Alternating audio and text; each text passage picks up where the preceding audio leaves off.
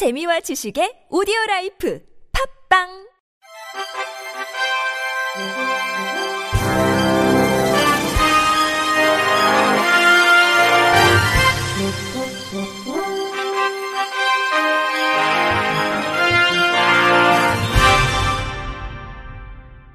청취자 여러분 안녕하십니까? 6월 3일 목요일 KBIC 뉴스입니다. 한국장애인 고용공단이 중증장애인 고용유지 지원제도 우수 사례를 공모합니다. 이번 공모는 중증장애인 근로자의 고용유지 성공 사례, 기업의 중증장애인 고용 확대 유도 사례, 개별 사업별 업무 노하우 등에 대한 우수 사례를 발굴하고 확산시키기 위해 기획됐습니다. 지난해까지 근로지원인 지원 사업에 국한해 사업 위탁기관을 중심으로 진행해왔던 우수 사례 공모를 올해부턴 중증장애인 고용유지 지원과 관련된 모든 사업으로 확대합니다. 접수된 사례는 지원 적합성, 소재 참신성, 활용 가능성 등을 평가해 근로지원, 직무지도, 작업지도의 3개 분야에 대한 각 3편의 우수 사례를 선정하고 상금을 지급합니다. 공모에 참여를 희망하는 국민은 공단 누리집 양식에 따라 사례를 작성해 오는 30일까지 공모전 대표 전자우편으로 제출하면 됩니다. 공단 조향현 이사장은 아직도 많은 기업이 중증장애인 고용을 어려워하고 있다며 이번 공모전을 통해 중증장애인 고용을 확대할 수 있는 아이디어들이 많이 소개돼 기업들이 중증장애인을 고용하는 데 도움이 되길 바란다고 말했습니다. 한국장애인개발원이 어제 온라인으로 장애인정책 청년 모니터링단 발대식을 개최했습니다. 이날 온라인 발대식엔 최경숙 개발원장과 장애인정책 청년 모니터링 단원 등 40여 명이 함께했으며 모니터링 단원에 대한 임명장 수여와 향후 활동계획 등에 대한 의견을 나눴습니다. 올해 모니터링단엔 대학생과 대학원생, 장애 당사자, 장애 관련 유관기관 종사자 등 전국 각지에서 다양한 활동을 펼치고 있는 청년들이 참여했습니다. 이들은 오는 10월까지 5개월간 변경된 장애인 정책 모니터링과 홍보 방안 강구 등의 활동을 하고 청년들의 참신한 시선으로 장애인 정책과 관련한 다양한 의견을 제시하게 됩니다.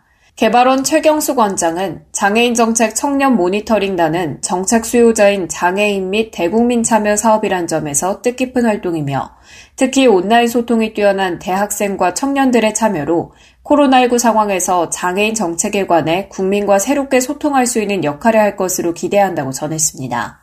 이어 개발원은 앞으로도 다양한 방식을 통해 정책 수요자인 장애 당사자가 생각하는 문제와 고민에 대해 함께 끊임없이 소통하고 노력할 계획이라고 덧붙였습니다.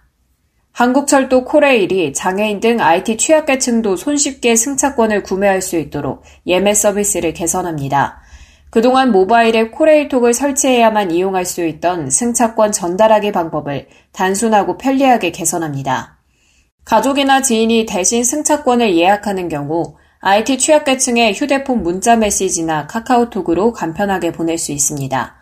만 70세 이상 고객에게 제공해온 승차권 전화 예약 서비스를 만 65세 이상에게도 자동 적용해 이제 경로 회원은 역 창구에서 대기할 필요 없이 철도 고객센터에서 전문 상담원과 통화하면서 손쉽게 승차권을 예약할 수 있습니다. 손병석 한국철도 사장은 앞으로도 적극적으로 철도 이용객의 눈높이에서 제도를 정비하고 IT 취약계층이 열차를 탈 때 불편함이 없도록 서비스를 개선해 나가겠다고 말했습니다. 사단법인 남북장애인 치료지원협의체가 내일 대구대학교의 후원으로 제1회 한반도 통일 장애인 재활 리더십 아카데미 세미나를 개최합니다. 이번 교육은 국내외 대학, 단체 등과 연계해 남북장애인 재활 분야의 실태를 체계적으로 조사 분석하고 최신 연구 동향을 파악해 한반도 통일 기반을 조성하는 데 기여하고자 기획됐습니다. 세미나는 우선적 인도주의적 협력과제로서의 장애인 재활을 주제로 대구대학교 김정수 교수가 남북한 사회 분야 교류 협력의 흐름과 미래 전략, 한동대학교 원재순 교수가 북한 장애인의 인권 현황과 개선을 위한 국제사회의 노력, 대구대학교 김황 교수가 회복과 재활, 한반도 평화를 위한 작은 열쇠에 대해 강연합니다.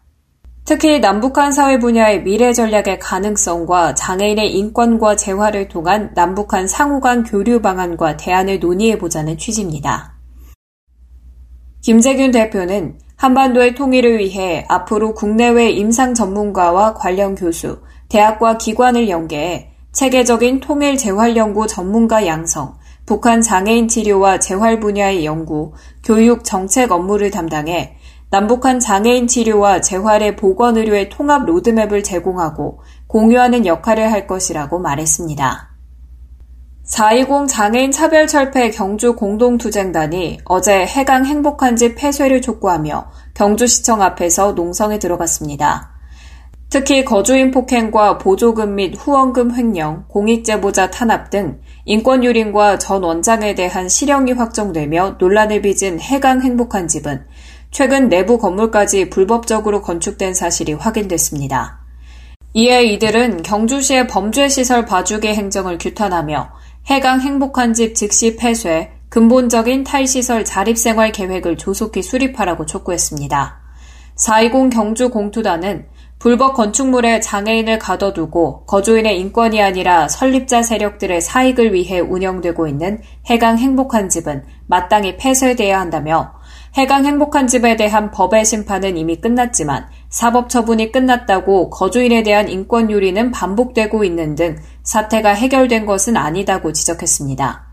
이어 시설은 알려진 대로 장애인을 위해 존재하는 복지의 공간이 아니다. 국가와 정부, 사회가 장애인과 함께 살기를 포기하고 이들을 지역사회로부터 격리하기로 결정한 것을 복지라 포장하며 운영진들의 사익을 위한 도구로서 기능할 뿐이라고 질타했습니다. 이번에 시작된 농성은 해강 행복한 집이 폐쇄될 때까지 지속될 예정입니다. 진해 장애인인권센터가 창원시 거주 장애인을 대상으로 장애인 인권 미디어 교육 참여자를 모집합니다. 이번 교육은 장애인의 목소리를 표현할 수 있도록 커뮤니케이션 권리를 보장하고 장애인을 바라보는 사회적 인식 변화를 목적으로 마련됐습니다. 참여를 원하는 사람은 센터 누리집에서 신청서를 내려받아 작성 후 직접 방문하거나 팩스 또는 전자우편으로 오는 18일까지 신청하면 됩니다. 미디어 교육을 통해 출품된 영상작은 향후 미디어 시사회, 인권영화제 등 지역민의 장애인식 개선을 위한 목적으로 활용될 예정입니다. 끝으로 날씨입니다. 비는 밤사이 대부분 그치겠고 내일은 차차 맑아지겠습니다. 다만 내일 새벽부터 오전 사이 경상도와 전라도 동부, 제주도엔 빗방울이 떨어지는 곳이 있겠습니다. 내일 아침 기온은 서울 16도 등 전국이 오늘보다 조금 낮겠고 낮 기온은 서울 23도, 대구 27도 등 오늘보다 1에서 4도가량 높겠습니다. 강원 산지와 동해안은 내일 낮부터 바람이 다소 강하게 불겠습니다. 날씨였습니다. 이상으로 6월 3일 목요일 KBIC 뉴스를 마칩니다. 지금까지 제작의 이창훈, 진행의 최유선이었습니다. 고맙습니다. KBIC